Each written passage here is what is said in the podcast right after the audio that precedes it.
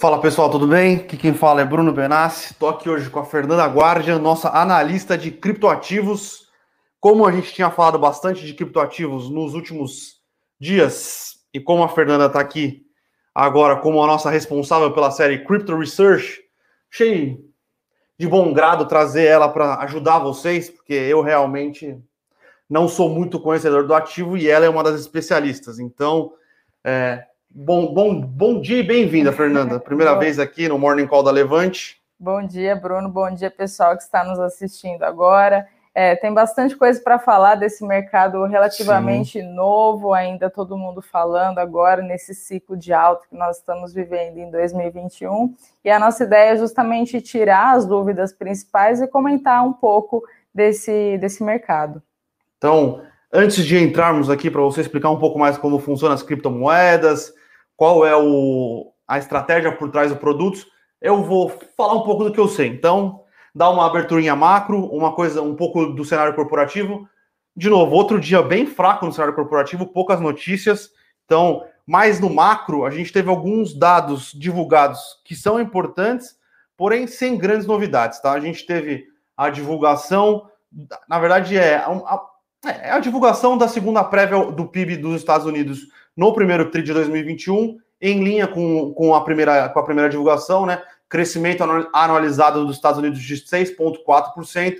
Lembrando que os Estados Unidos sempre divulgam o crescimento anualizado, tá, pessoal? Eles nunca, eles nunca divulgam quarto contra quarto. Então, é um crescimento robusto, nada, nenhuma novidade.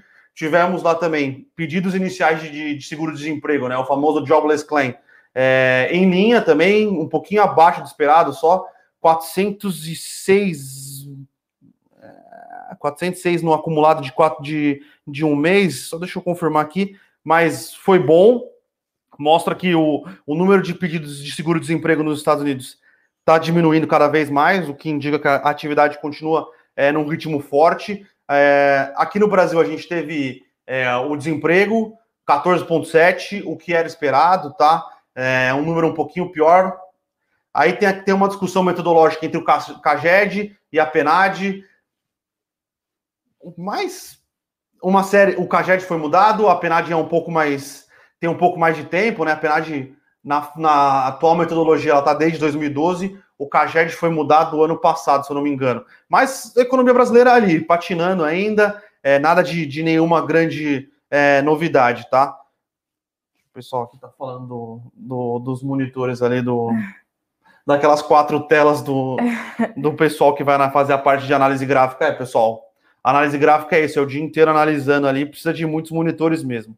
E o cenário macro é mais ou menos esse, tá, pessoal? Não tem muitas novidades, eu acho que amanhã realmente o bicho pega, tá? Amanhã a gente tem divulgação da, da inflação pro consumidor é, nos Estados Unidos. Esse realmente é um número que está sendo bastante aguardado durante a semana dependendo de como vem o número, a, queda de braços vai, pelo menos por um tempo, cair para um lado. Se a inflação para o consumidor vier muito mais alta do que o consenso, vai ter aquela pressão de, de preço nos ativos de risco, as taxas de juros de longo prazo nos Estados Unidos vão subir e muito provavelmente vai ter um sell-off né, global nos ativos de risco. Porém, entretanto, contudo, se vier em linha um pouco abaixo, vai vir o pessoal falando, pô, tá vendo só, a inflação não é tudo isso que vocês estão imaginando, é uma pressão um pouco mais é, pontual devido a preço de commodities, reabertura econômica. Então, o que eu quero dizer com isso? É que ninguém ainda sabe ao certo o que vai acontecer com a inflação nos Estados Unidos e no mundo, diria aí, nos próximos 12 meses, tá? É... Eu ainda acho que essa vai ter uma pauladinha, mas essa paulada ela vai ser um pouco mais é, causada pela reabertura econômica e pela uma pressão de commodities do que uma mudança estrutural de inflação nos Estados Unidos mais alta é, no longo prazo, tá? E vamos aqui.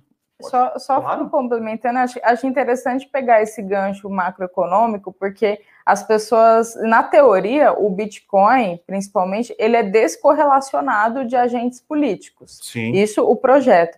Mas na prática não é o que acontece. Então, qualquer estresse no sistema monetário, como foi em março de 2020 com crise de liquidez, o Bitcoin também sente isso.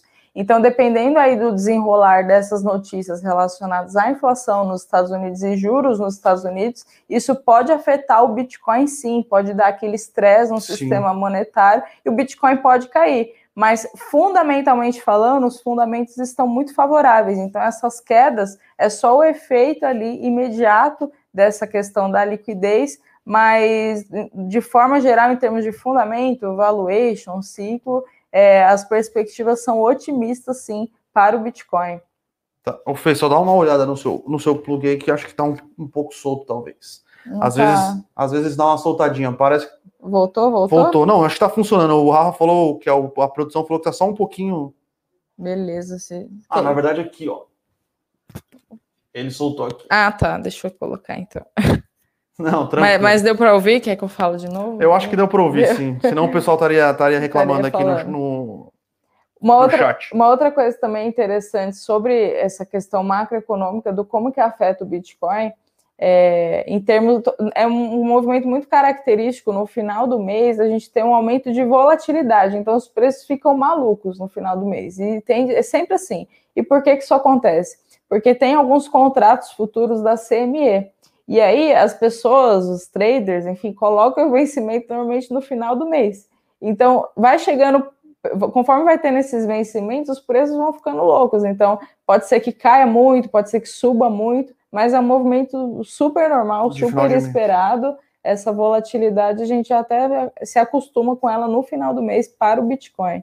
Então, os próximos dias aí reservam muitas emoções. É, é um ativo com bastante volatilidade. Sim. Eu acho que é, ele tem um, um, um quê de. É, prote... Não proteção, mas ele tem um quê. Ele costuma andar quando as, as, as, principais moedas, os principais bancos centrais perdem um pouco de credibilidade, e aí quando você tem as maiores porradas, eu acho que nos ativos. A gente vê isso com ouro também, a gente vê isso com, com, com o Bitcoin. É, e no final das contas acaba fazendo um pouco de sentido, porque a gente vê os bancos centrais aí nos últimos.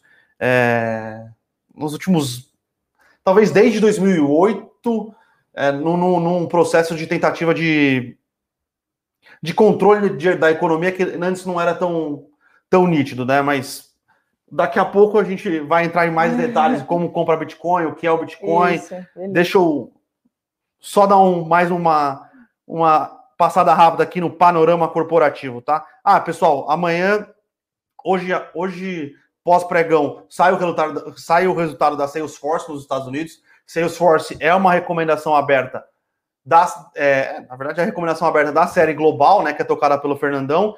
Então amanhã o Fernandão vai estar aqui para comentar sobre o resultado de Salesforce e sobre o resultado de Nvidia, né, que são duas empresas de tecnologia. Nvidia é, publicou o resultado hoje e Salesforce publicou o resultado hoje, ontem à tarde, na verdade. Salesforce publicou o resultado hoje à tarde. Então Fernandão vai estar aqui para dar uma aula para vocês e para explicar e dar a opinião dele sobre o resultado da Salesforce nos Estados Unidos, tá? No cenário corporativo Brasil, realmente poucas notícias, tá? Ontem teve a precificação da, da do follow-on da Redditor a R$ reais, um desconto aí é, pequeno em relação a quanto estava sendo negociada a, as ações da Redditor na bolsa. Tem algumas notícias é, Teve uma entrevista né, do, do José Berenguer, o CEO do Banco XP, é, para o Valor ontem, é, onde ele explicou co como vai ser o posicionamento da XP agora é, em relação é, ao banco digital, o que ele quer fazer com o Pix, o que ele quer trazer de crédito, né? Lembrando que a XP está um pouco atrasada em relação ao seu principal concorrente, que é o BTG, que já tem o BTG, o BTG, né? Que é o banco. A XP ainda está fazendo a questão de conta digital só é, para os seus correntistas para depois lançar para o público em geral. A, o BTG conseguiu fazer esse processo um pouco mais rápido. Hoje o BTG mais já está é, disponível para qualquer um, inclusive é, ele fez primeiro para os para quem era cliente do BTG Digital, né, da corretora do BTG, e agora a XP está lançando. É, é, mais uma estratégia da XP para conseguir aumentar os serviços bancários para fazer você, cliente, é, não depender de outros bancos, tá? Então você vai estar tá na XP, você vai conseguir controlar todo o seu é, todo o seu portfólio de investimentos, vai conseguir é, ter crédito, vai conseguir fazer pagar as contas via Pix. Então, é, é uma tentativa é, cada, atacando cada vez mais né, os, os bancos tradicionais. Então, é, vamos ver. A gente gosta da ideia, a gente gosta da, do, do todo o ecossistema criado pela XP, só que realmente ela está um pouquinho mais atrasada nesse sentido em relação ao BTG. O BTG é um, eu acho que é um pouco mais atrasado, né? É, na relação dos investimentos, né? O BTG digital ele tem bem menos tempo do que a XP corretora, né? Que a XP é, tá aí faz anos e anos no mercado, mas na questão de fechar o ciclo ali de, de investimentos, o BTG conseguiu ser um pouco mais rápido que a XP, né? É, outra coisa que temos aqui no cenário corporativo, ah, bastante importante, tá, pessoal? A gente comentou aqui no começo do mês que o, um, private, um fundo, na verdade, é um private equity, né? Um, um fundo de investimentos é, tinha o, IG, o IG4 Capital Investments, ele tinha feito uma oferta para comprar a participação da Andrade Gutierrez na CCR, tá? E pelo, pelo acordo de acionistas, os outros acionistas eles tinham direito é, a. Eles tinham direito de preferência, né? Eles poderiam falar, ó, eu, eu compro nesse preço. Então, ontem a CCR publicou um, um fato relevante falando que os outros dois acionistas relevantes falaram não, eu não tenho interesse de exercer meu direito de preferência, o, G, o G4 Capital ele pode é, comprar a participação da CCR, da, da Andrade Gutierrez na, na CCR à vontade. Então, temos um novo acionista relevante no, no bloco de controle da CCR, um fundo de, de, investimentos, né, um private equity, um fundo grande, um fundo que tem bolso. Então, se a CCR precisar fazer ofertas é, follow-ons para continuar é, no seu programa de, de, de investimentos, né? Porque a CCR ela ficou bastante tempo sem é, investir, sem entrar em novos deals de, de, infraestrutura, né? Mas a gente tem visto esse ano aqui a CCR entrando pesada, entrou no leilão de aeroportos, é, entrou no, no, numa licitação é, de trens em São Paulo, ela entrou nas, nas licitações de é, rodovias, ela na de rodovias ela acabou não ganhando, aeroportos e trens ela levou, só que agora a gente tem alguns leilões interessantes e se a CCR precisar é mais um bolso é, bolso relativamente grande, tá? Então, se precisar fazer uma nova oferta de capital, esse cara tem, tem bala na agulha para continuar aportando. Lembrando que a gente tem o leilão da Dutra, tá? É, é, um ativo da CCR, é um, é um belo de um ativo da CCR, ele vai ser relicitado. Muito provavelmente a CCR não vai conseguir ganhar esse leilão nas taxas, né? No, no, na TIR que ela tinha. Lembrando que a Dutra, se eu não me engano, é de 90, no final da década de 90, então as TIRs eram estratosféricas, né? Agora a gente vive num, num ambiente é, de juros um pouco mais baixo, então a TIR vai ser mais baixa, mas a CCR continua, é, é, tem vontade de, de, de, ganhar de volta, né?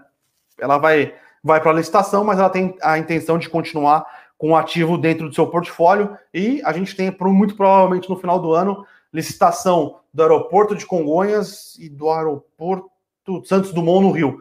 Então são outros dois belos é, ativos, né? Não sei se a CCR vai ter apetite, né? Porque eu acho que esses ativos vão sair com ágio gigantesco, mas. É, e claro, ter um, ter um player de private equity dentro da sua estrutura de capital parece fazer sentido, tá? Então é, é positivo e deve destravar um pouco de valor nas ações da CCR. Vamos ver a CCR aqui. CCR tá no 0 a 0 mas ela vem subindo aí desde que foi anunciado o, o que esse deal ia acontecer, né? E eu acho que de noticiário corporativo, pessoal, é isso, tá? Um, sem grandes novidades. O, o mundo corporativo está um pouco é, no mar de calmaria, né? Então, ajuda, né? Ainda bem, sem muitas notícias corporativas, então acho que a gente pode é, trazer você para falar um pouco mais de Bitcoin, explicar para o pessoal. É um ativo novo, acho que para a maioria dos brasileiros, não só o Bitcoin, né, a criptomoeda em si. Uhum. Então, acho que seria interessante você passar é, um pouco do que é uma criptomoeda, é, como funciona para você comprar, que eu acho que ainda existe é, esse certo preconceito. Preconceito não, né? É uma dificuldade, porque você não sabe, às vezes o pessoal não tem familiaridade. Lembrando, pessoal, que a Avenue, que é uma corretora de ações para você investir direto nos Estados Unidos, tem pouco tempo de vida, né? Então, as coisas estão acontecendo muito rápido, mas uhum. ainda tem uma certa dificuldade para acessar esses mercados lá fora, né? Sim. Bom, é, falando aqui do que é o Bitcoin do ponto de vista de investimento, poderia até falar do ponto de vista de ideologia, de economia, de economia descentralizada, mas falando como investimento em si, investir em Bitcoin é muito parecido com investir em uma commodity, como o ouro, por vários motivos. O primeiro motivo é que Bitcoin não paga dividendos e nem potenciais dividendos, então é diferente de algumas ações ou fundos imobiliários.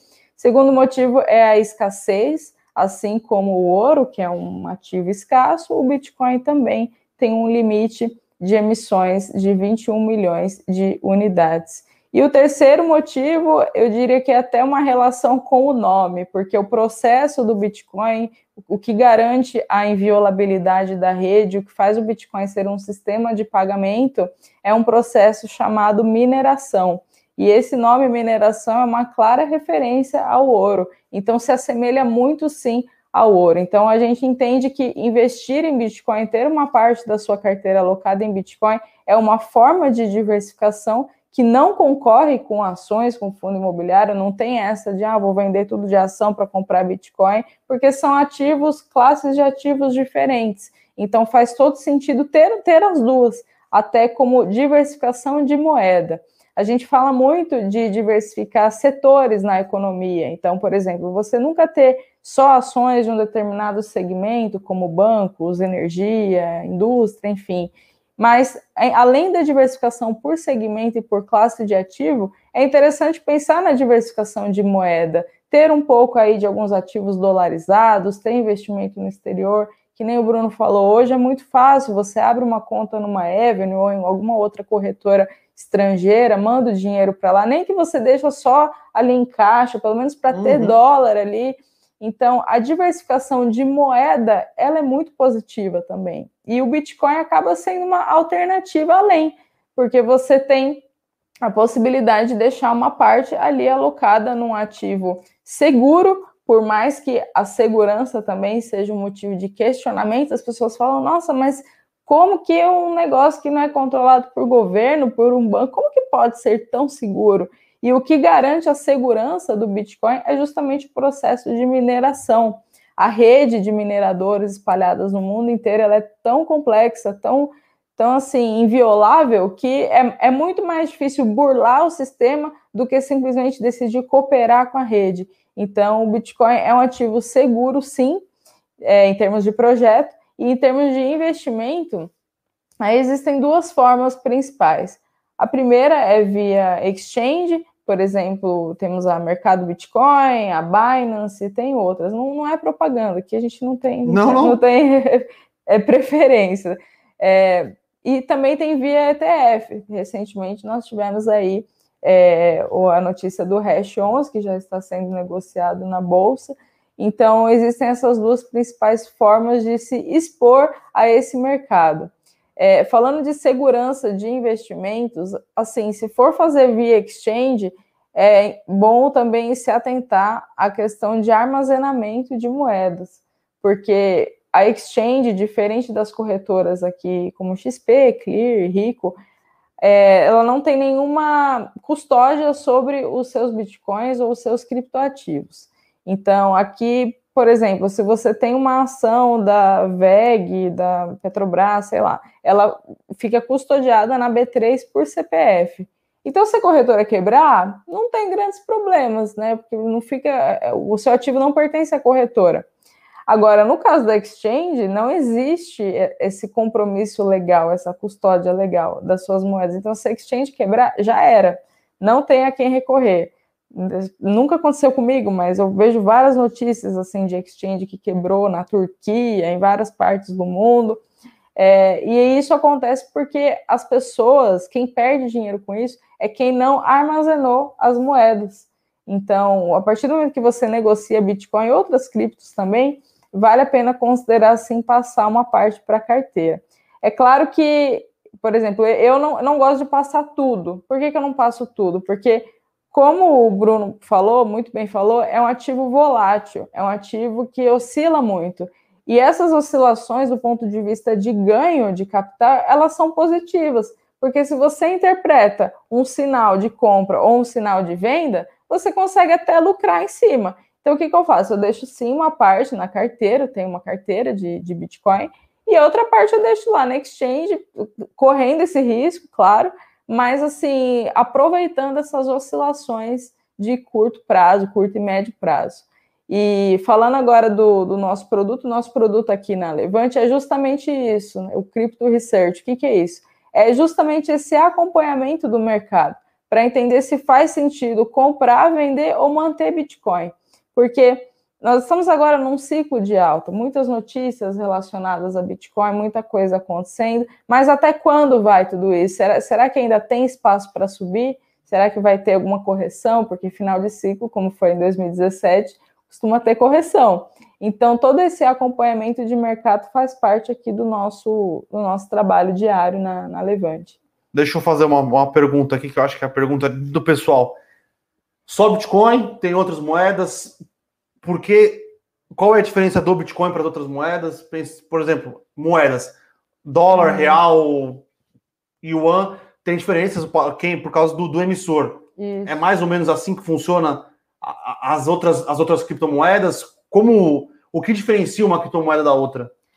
Essa, ótima pergunta. Assim, existem. A última vez que eu olhei estava 8 mil criptomoedas, só aumenta.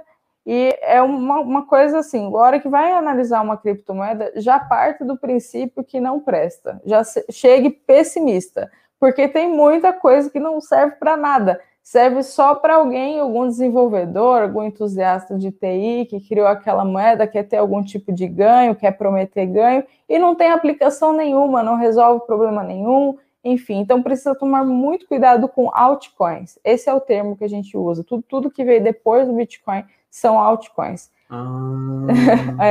é, tipo alternativo coins, moedas entendi. alternativas. Então precisa tomar muito cuidado. É claro que tem sim algumas que eu considero relevantes, por exemplo, a Ethereum ou Ethereum, cada um chama de uma forma. Eu considero relevante, é a segunda maior criptomoeda em termos de valor de mercado, e só que não concorre diretamente com o Bitcoin. Até essa pergunta de ah, como que analisar? É tudo, tudo a mesma coisa, todas elas são escassas, todas elas têm essa característica do Bitcoin, das propriedades do Bitcoin. Não é bem assim. É, cada, cada moeda é um bicho diferente. Então, Ethereum, por exemplo, não é nenhuma forma de dinheiro. Ethereum é uma plataforma de desenvolvimento. Então, por exemplo, que, qual foi a ideia, o que baseou o projeto da Ethereum? O Bitcoin, as pessoas começaram a entender que era possível descentralizar o dinheiro e não depender de um intermediário para transações, como banco ou governo ou corretora. A Ethereum surgiu numa proposta de descentralizar a internet, porque hoje praticamente tudo que a gente faz na internet depende de Google, Amazon, Facebook, tudo que a gente faz está de alguma forma relacionado com essas empresas. A Ethereum surge numa proposta de ser uma plataforma de desenvolvimento, assim como a AWS, a Amazon Web Services, mas sem ter essa centralização em uma empresa. Então, qualquer pessoa que queira subir uma determinada aplicação pode, bastando aí aprender linguagem de programação, no caso da Ethereum, utiliza a linguagem Solidity, faz o código, sobe a aplicação e deixa rodando. Isso é muito interessante porque subir aplicações numa rede descentralizada faz a gente pensar que muitas funcionalidades hoje da sociedade poderiam ser descentralizadas, como, por exemplo, o controle de votos, votação. Hoje é centralizado, mas e se fosse descentralizado? Será que não, não, não teria uma imparcialidade maior? Não seria mais confiável? que mais? Controle de residência, também registro de propriedade, isso já, já aconteceu na Suécia, na, na Nigéria também. Então, assim, não tem como, existem muitos benefícios de você ter uma rede descentralizada, e o Ethereum veio nessa proposta. Então, aqueles muitos coins, a gente pode considerar a maioria como shitcoins. É. Perfeito, é esse, esse é o nome mesmo, shitcoin. Assim, tem que tomar muito cuidado, porque a gente vê tanta coisa, eu recebo tanta vamos, pergunta. Vamos, acho que no último que tá bombando aí, o Dogecoin. Nossa, é, vamos falar de, de Dogecoin. É, o que acontece? Dogecoin surgiu numa mesa de bar, dois desenvolvedores, de dois engenheiros de software estavam lá discutindo, ah, vamos criar uma moeda, ela vai ser uma moeda meme, uma moeda de zoeira, e aí a gente vai criar. E aí surgiu a Dogecoin numa proposta de ser uma brincadeira, um meme, tanto que o, o símbolo da, da Dogecoin é em Comic Sans. Então, como você vai levar a sério uma moeda que tem o fonte Comic Sans? Não dá, não tem como. Então surgiu essa proposta, mas assim, não tem uma finalidade. É diferente do Bitcoin, que tem uma finalidade de ser uma forma de dinheiro escassa, independente de agente político. É diferente da Ethereum, que tem uma proposta de ser uma plataforma de desenvolvimento, onde as pessoas podem subir aplicações úteis para a sociedade. Dogecoin não tem aplicação nenhuma, é só uma moeda zoeira. Então é o que eu falo: quer ter Dogecoin? Quer especular? Para especulação, tudo é válido. Não, não só Dogecoin, qualquer coisa é válido. O importante é ganhar dinheiro. Mas, como não tem esse fundamento bem consolidado, é muito difícil imaginar uma perspectiva aí de longo prazo para Dogecoin. Quer ganhar dinheiro na shitcoin? Então é só acompanhar o Elon Musk ali, o que ele twittar, você compra, é isso? Porque ele tweetou Dogecoin, Olha, esse Elon Musk sem, sem palavras, viu, para as coisas que ele tem falado. Tem uma, uma dúvida interessante aqui do Adilson, que eu acho que, que é de bastante gente. Uhum. Fernanda, sou leigo no assunto de criptomoeda. Como se cria uma criptomoeda? Por exemplo, eu acho que aqui tem a criação da mineração do, do, do Bitcoin, como é feito, uhum. e como se criaria uma outra criptomoeda. Acho que do Bitcoin é através da mineração. Se você puder explicar um pouquinho como funciona esse processo. E tá. como se, por exemplo, esses dois desenvolvedores eles chegaram e falaram: ah, eu vou criar uma criptomoeda e tá aí, é Dogecoin. Tá. É, falando no caso, como se cria bitcoins, é, é, seria a primeira parte da pergunta. Como que se coloca bitcoins em circulação? Vamos, vamos responder essa pergunta primeiro. É, basicamente, o que acontece? Hoje, para eu transferir bitcoins para você ou para quem está nos assistindo, o que garante que esse Bitcoin vai chegar no endereço certo, na hora certa, na quantidade certa? O que garante que esse Bitcoin não vai se perder no meio da rede é o processo de mineração.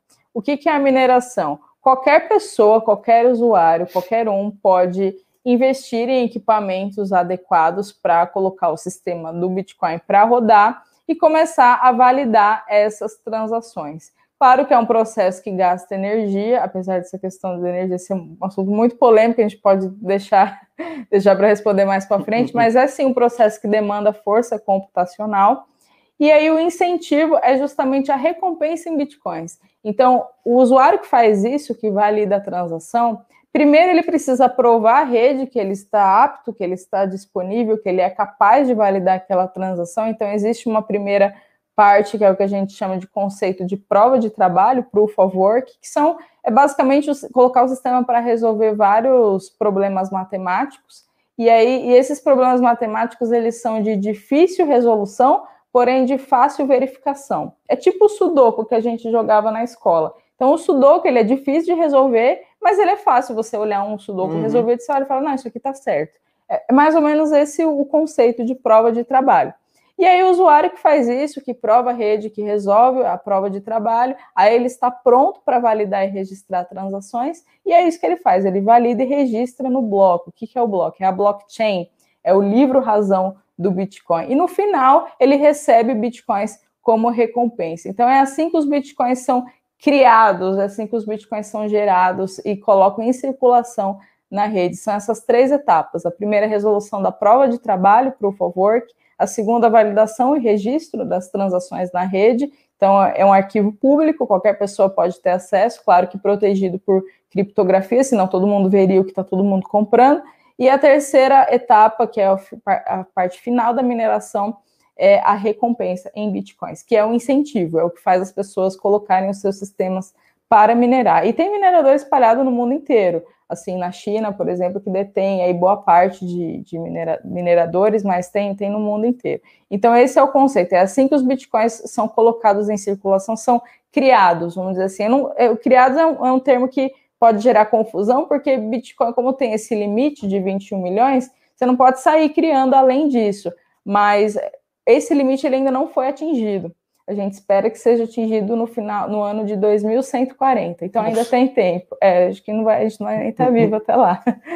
E aí, falando sobre outras criptomoedas, como criar outras criptomoedas, não existe uma resposta única, porque cada criptomoeda tem um propósito diferente, apesar de boa, boa parte delas não ter propósito nenhum. Mas assim, não é, é basicamente você colocar um sistema, um servidor para rodar e criar. E aí você define todas as propriedades daquela moeda, se ela vai ser escassa, se ela vai ter limite de emissão, como que vai ser o processo de mineração, se é se é esse esquema de proof of work, que é o conceito de prova de trabalho, ou se é o, o proof of stake, que é algo que um com outro conceito que veio mais para frente. Então, não tem uma resposta de como criar, mas uma coisa que eu, eu falo é que justamente por ter esse número tão grande de, de cripto, é, a gente pode até dizer que é fácil criar, porque qualquer desenvolvedor, qualquer engenheiro lá pode subir uma criptomoeda, colocar para rodar, mas isso não significa que ela vai ter valor e vai ser sustentável no, no longo prazo. Entendi, entendi. E mais uma dúvida aqui, essa daqui é minha. O que é especificamente a tecnologia de blockchain? Blockchain é um arquivo digital um arquivo digital único e compartilhado por todos os usuários da rede. Então, todo mundo que, de, que se aventura no processo de mineração vai ter uma cópia fiel daquele arquivo, e esse arquivo ele é igual para todos e ele não muda. Então, a grande sacada, a grande característica da tecnologia da blockchain é a sua imutabilidade. Então, uma vez que o registro fica lá, você não pode alterá-lo. Então, ele é um arquivo digital que tem essa característica de autenticidade e de imutabilidade. Até fazendo um paralelo de tecnologia blockchain, é muito, eu acho que é até fácil de entender se a gente relacionar com os NFTs, que foi essa ah, febre toda boa, que teve. É também uma dúvida que eu tenho. Tá até hoje ele está tendo essa febre de NFT. O que, que é o NFT? É um arquivo digital que as pessoas fazem uma espécie de leilão. Então, por exemplo, você pode subir música, foto, qualquer arquivo na rede blockchain. Boa parte deles utiliza a blockchain da Ethereum para isso, justamente por essa questão de ser uma plataforma de desenvolvimento.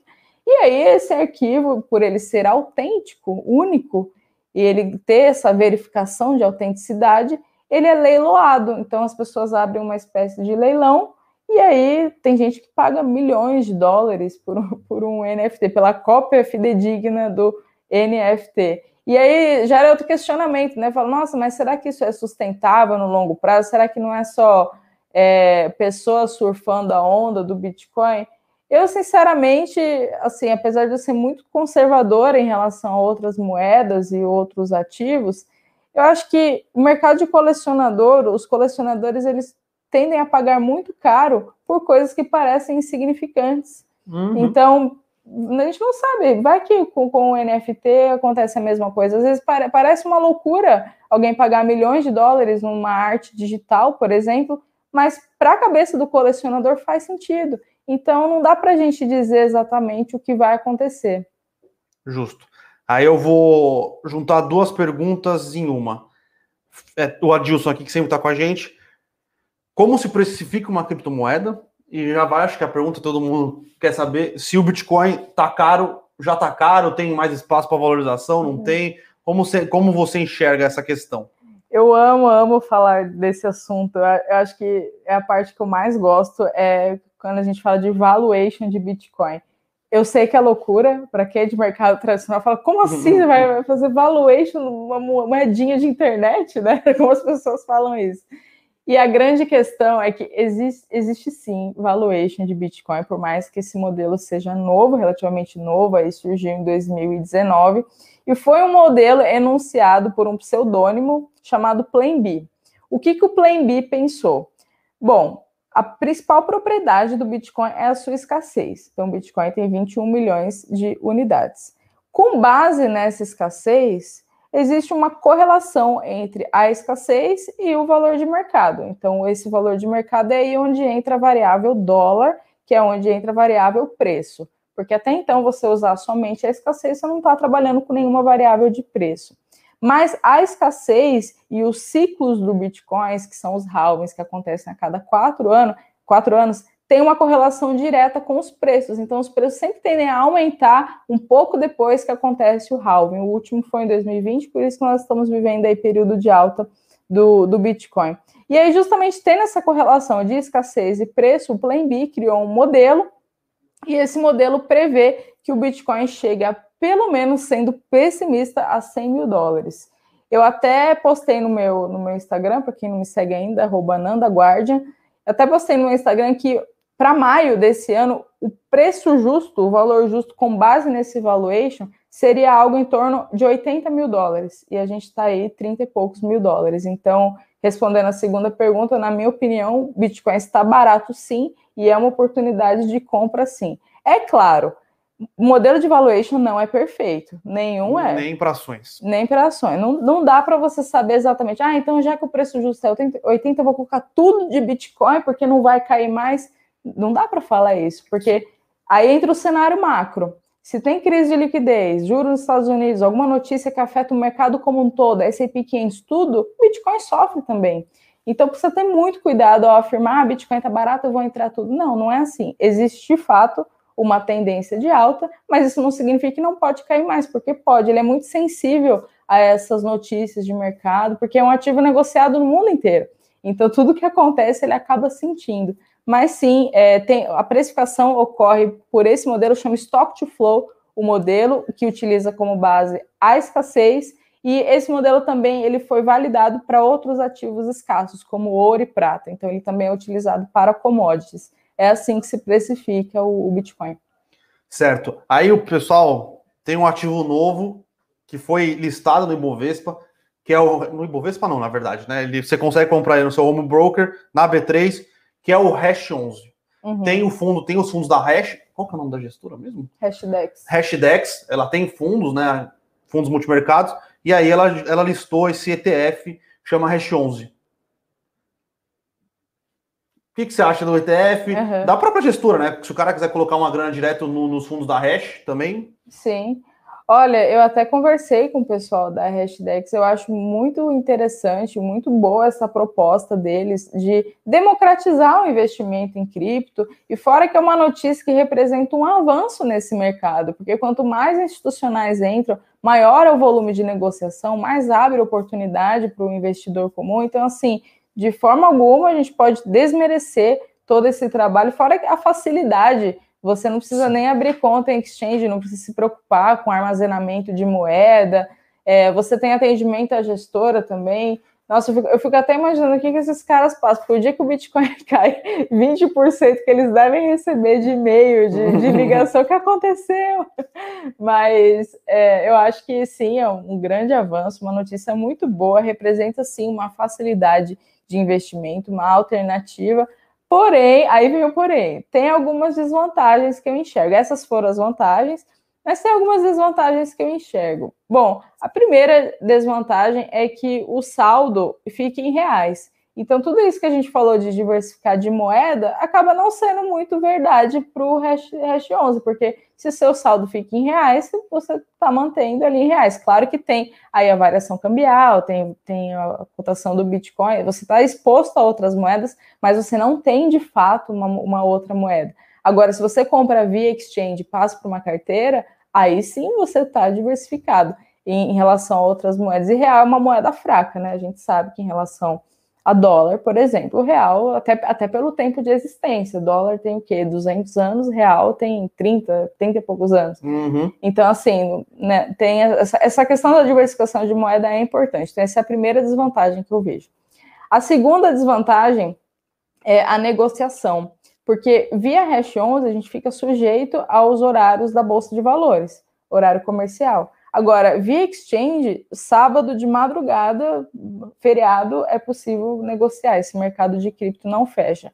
Então, teve até recentemente, o Bitcoin caiu 18% numa madrugada, uma e meia da manhã, eu estava acordada nesse momento.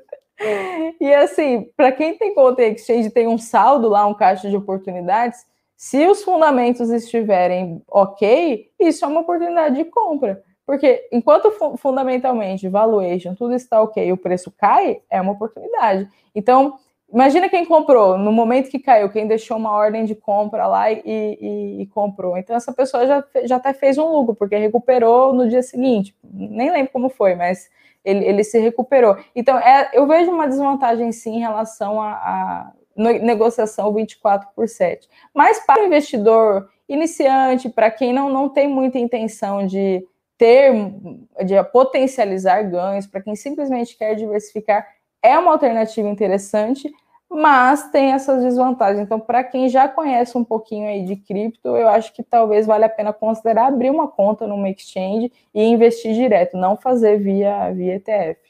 Certo, justo. A gente, na nossa, a gente colocou dentro de uma carteira nossa o Hash 11.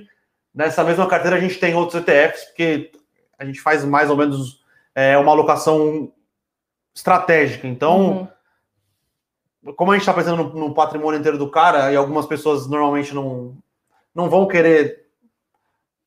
Para o próprio investimento em ações, às vezes o cara prefere ficar é, num ETF, num BOVA 11, num Divo 11.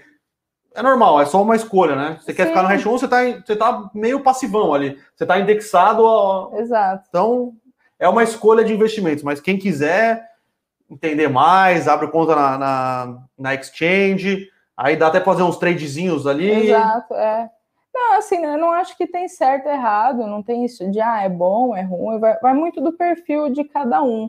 É, e até isso que você falou de índice, é justamente o, o que o Hash 11 faz. Ele é muito parecido com o IVVB11, que a gente tem na bolsa, que é o que replica, o índice que replica, é, o ETF que replica o índice do S&P 500.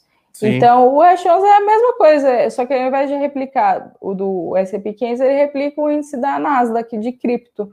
Então, é, faz a mesma coisa e dependendo do perfil, acho super válido sim, mas para quem quer ter maior segurança das suas moedas, colocar numa carteira, para quem quer ter um tipo de ganho a mais, aproveitando essas oscilações de curto prazo, aí realmente vale considerar uma, uma exchange. Deve ter um pessoal aqui que é mais trading aqui que tá chamando o Hash 11 de Trash 11. Mas é o Boy Batera aqui, mas ele tem uma dúvida interessante aqui. É. Nanda, você acha que as moedas digitais dos BCs podem afetar negativamente o desenvolvimento do Bitcoin e sua fi filosofia original de não regulamentação? É uma pergunta, é, pergunta... interessante. Isso aqui eu joguei na fogueira aqui, essa daqui. Então, essa questão dos governos de tentar interferir o Bitcoin, eu acho assim, pode afetar no curto prazo. Por exemplo, quando teve a notícia aí que a China está tentando banir mais uma vez o Bitcoin, isso afeta no curto prazo, porque dada a entrada de pessoas físicas, as pessoas ficam assustadas com essas notícias e aí sai vendendo. Então, tem sim um impacto no curto prazo, mas no médio e longo prazo não acho que afeta, porque é impossível um governo, um banco central tentar regulamentar o Bitcoin em si. É impossível, não, não tem como. Tem até uma, uma frase que eu vi numa entrevista com uma mulher da SEC, eu não lembro o nome dela. A mulher é da SEC, acho que é, é não vou lembrar o nome dela, depois eu posso até, até postar. É, e ela fala assim: banir o Bitcoin é igual banir a internet. Você não consegue banir a internet. Então, eu não acho que existe alguma forma do governo impedir isso o que pode acontecer é, de repente, regulamentar alguma, alguma empresa que faz isso, alguma coisa. Podia regulamentar o Elon Musk, né? É. é. Então, sim, mas isso pode acontecer. Mas na prática, o que, que as pessoas vão fazer? Vão começar a negociar Bitcoin ali peer-to-peer, -peer, no mercado negro, vamos dizer assim, que foi o que aconteceu na Nigéria. A Nigéria fez isso, eles tentaram banir o Bitcoin, aí todo mundo ficou curioso, falou: nossa, mas para estar tá banindo o Bitcoin, alguma coisa interessante deve ter nesse negócio aí. Aí começaram a negociar peer-to-peer -peer ali, e o preço do Bitcoin, se eu não me engano, na Nigéria foi a 80 e tantos mil dólares, justamente pelo volume de negociação. É igual o álcool. É, exato. Na década de 30 tentaram banir o álcool, teve o mercado negro. Você não bane o que. Quando tem demanda, é impossível conter as forças do mercado. e assim é o Bitcoin. É por isso que eu falo que o Bitcoin é antifrágil porque quanto mais os governos tentam, quanto mais as pessoas tentam criticar, banir, fazer o que for, mais ele ganha força, porque é aí que ele se torna conhecido, é aí que as pessoas começam a despertar interesse nele. Então, eu, assim, não, não me assusta essa questão de governo, de Banco Central, Fora que, assim, é, o, com essa entrada de institucionais, por exemplo, a Coinbase fazendo IPO, sinceramente, eu não, eu não vejo muito incentivo para os governos banirem o Bitcoin, porque se eles fizerem isso, anunciarem uma medida como essa, eles estariam destruindo empregos na Coinbase, na Mercado Livre, em várias empresas. E aqui eu não estou discutindo a, a, intenção do governo, estou discutindo a questão política, porque isso certamente não teria uma aceitação política relevante. Então, acaba tendo um conflito de interesse aí, fora que os governos, no momento de pandemia, têm outras prioridades. Então, eu não consigo imaginar um cenário que todos os governos vão banir o Bitcoin. Além disso ser impossível na prática, eu também não vejo incentivo para isso. Justo. Vou falar aqui, pessoal, pessoal da produção, coloca o link para adquirir a série assinada pela Fernanda aqui na Levante, a Crypto Research. O link, por favor, tá com desconto de 40%? Isso, a gente está aí em semana de lançamento, só explicando o que é essa série. Tem um curso básico para quem não sabe, não, não conhece a ideia, até essa, essas é, dúvidas. Vou ter que fazer que. Essas dúvidas que surgiram de, de blockchain, de NFT. Não, NFT eu não, eu não falo no curso, eu falo, falo só um pouquinho na parte de Ethereum, mas dúvidas mais básicas, assim, é, a gente tem o curso que nós gravamos aqui na Levante. Tem também o que nós chamamos de radar Bitcoin. O que, é o radar Bitcoin? é justamente o acompanhamento do mercado, porque nós estamos em ciclo de alta agora e continuo convicta que é sim uma oportunidade de compra, mas não significa que daqui a alguns meses vai continuar sendo. Então, para saber, a gente tem que acompanhar esses indicadores que, que fazem parte da análise on-chain. É uma prática que quase não tem no Brasil, mas lá fora já é muito acompanhada, tem vários analistas on-chain que é entender todos esses movimentos de quem está comprando, vendendo, minerando ou armazenando bitcoins. Então, uma parte do produto é dedicada a esse acompanhamento e alerta em tempo real também. Então, ontem mesmo, é, ontem antes de dormir, eu vi que o Bitcoin caiu, aí eu já mandei lá no grupo, falou, galera, tá tudo certo, a tendência continua sendo de alta, tem vários ETFs aí sendo desenhados para ser lançados nas bolsas do mundo inteiro. Então, esse tipo de acompanhamento, de entendimento do mercado faz parte do produto, é, eu faço isso pelo, pelo nosso Telegram, e tem a parte educacional também, porque não, para mim, não, não vale a pena você só ter Bitcoin e não entender o que está fazendo. Precisa sim ter uma parte explicando o que é a tecnologia, até explicando melhor esse valuation que eu comentei, quais são as propostas em cima dele, quais são as alterações, quais são é, as melhorias que foram feitas em relação a esse valuation, tudo isso de uma forma muito mais detalhada que eu não conseguiria explicar aqui no Morning Call ou mesmo nas redes sociais. Então a gente criou um produto destinado para isso, para que os assinantes tenham aí a melhor solução para investir em cripto. E o momento é agora. O momento é agora. Por que, que ninguém falava de Bitcoin há dois anos atrás? Porque não era ciclo de alta era ciclo, o mercado estava embaixo. Então, para aproveitar esse momento, ganhar dinheiro, o momento é agora. E é essa a nossa intenção aqui com, com esse produto na Levante. Então, o pessoal da produção deixou o link aqui e espero que quem assinar aproveite o máximo desse, desse momento histórico que nós estamos vivendo. Vamos para mais. Acho que a última dúvida aqui, acho que. É, uma dúvida que eu acho que, que, que é honesta aqui. Como é que está o nosso famoso leão aqui, a Receita Federal, na tributação de bitcoins? Sei que é, é algo novo, uhum. se eu não me engano, foi colocado no ano passado.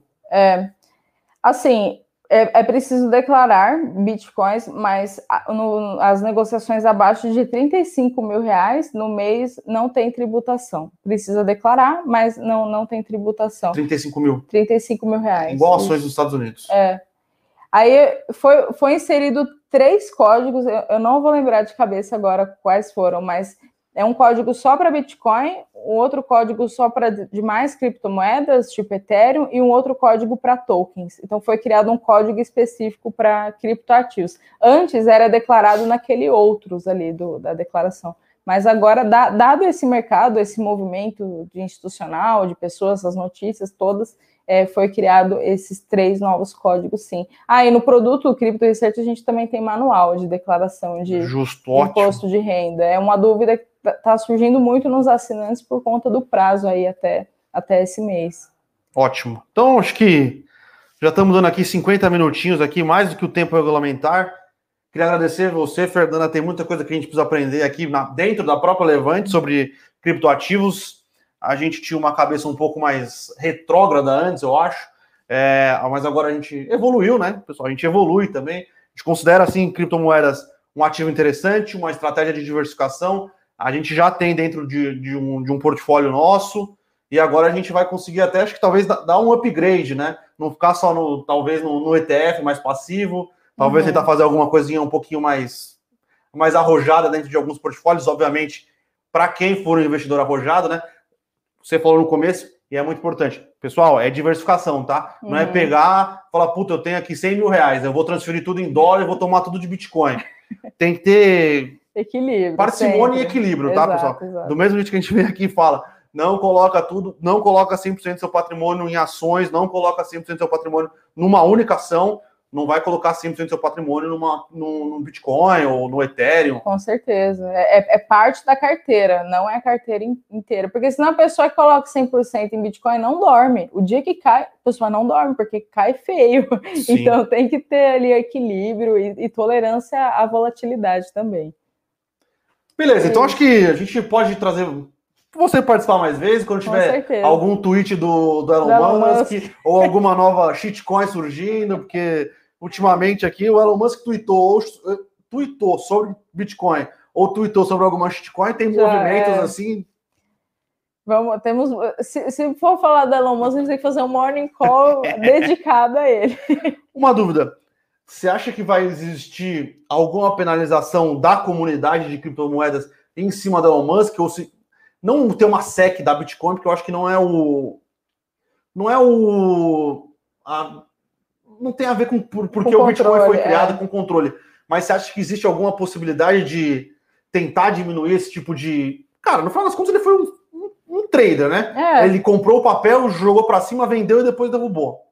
Eu acho que o movimento da comunidade de quem investe em Bitcoin, ele é muito imparcial. Ele não olha o Elon Musk, a figura ou qualquer pessoa. Ele olha o que a pessoa falou.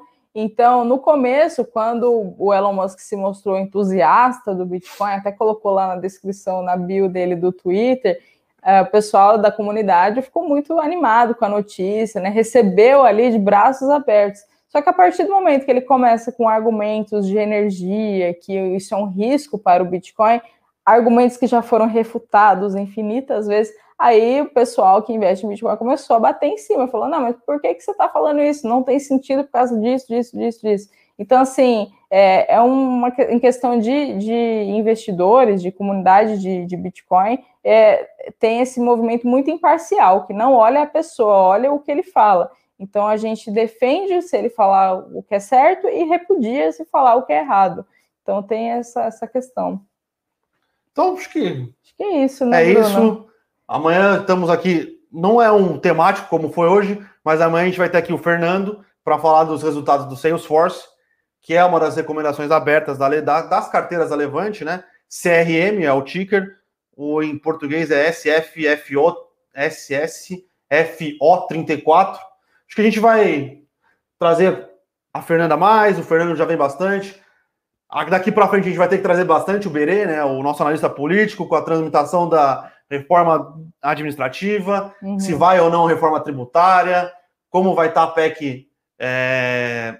na verdade é uma MP, né? A MP da privatização da Eletrobras no Senado, tem CPI da Covid, então acho que a, a ideia é a gente fazer alguns é, morning calls um pouco mais Temáticos. Temáticos, né? Uhum. Não ficar. Obviamente, a gente vai sempre comentar um pouco sobre o cenário macro, um pouco sobre o cenário corporativo, mas aproveitar também para agregar novos conhecimentos que são sempre muito importantes na tomada de decisão de investimentos. Então, pessoal, queria agradecer todo mundo que participou aí. Eu vi que teve bastante elogio. É sempre um prazer estar aqui com vocês. Então, bons negócios aí. Até amanhã. Obrigada, pessoal, pela audiência e até amanhã. Valeu, Fernanda. Até.